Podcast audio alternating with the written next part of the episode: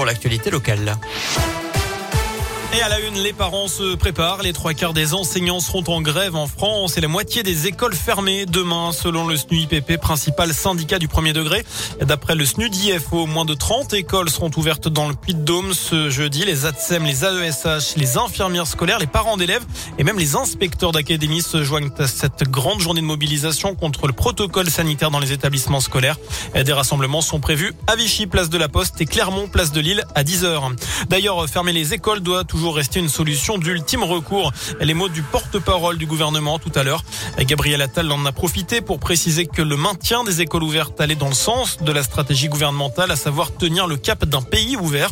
Autre précision apportée à l'issue du Conseil des ministres, le virus n'a jamais circulé autant, l'épidémie est plus forte que jamais. On compte désormais près de 2 millions de cas par semaine en France. Fin de citation.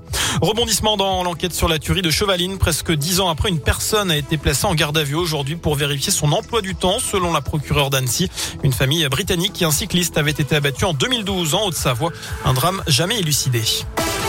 On passe au rugby avec une question. La Champions Cup a-t-elle encore une signification?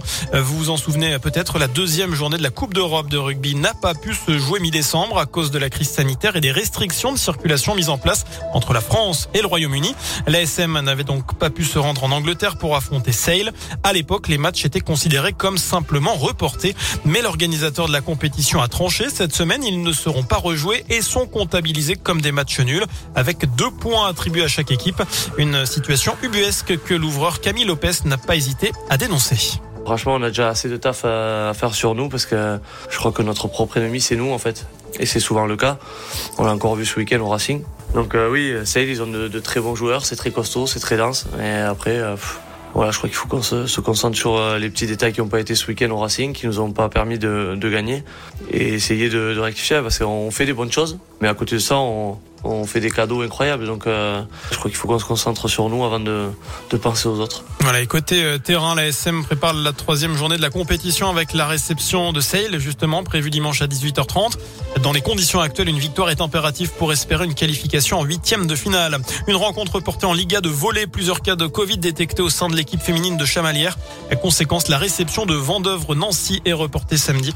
Prochain match pour les Auvergnates le samedi suivant à Saint-Cloud, Paris. Enfin, le coup d'envoi des sols de d'hiver donné ce matin. Vous avez quatre semaines pour faire de bonnes affaires jusqu'au 8 février donc. Alors est-ce que vous allez en profiter? C'est toute la question. C'est la question du jour d'ailleurs sur radioscoop.com. Je pense que Nico, vous allez en profiter. oui, évidemment. Évidemment. Vous allez faire le magasin. On va essayer ce soir. Sinon, euh, non, ce sera plutôt ce week-end. Mais comme euh, j'imagine une grande majorité de nos auditeurs. On imagine.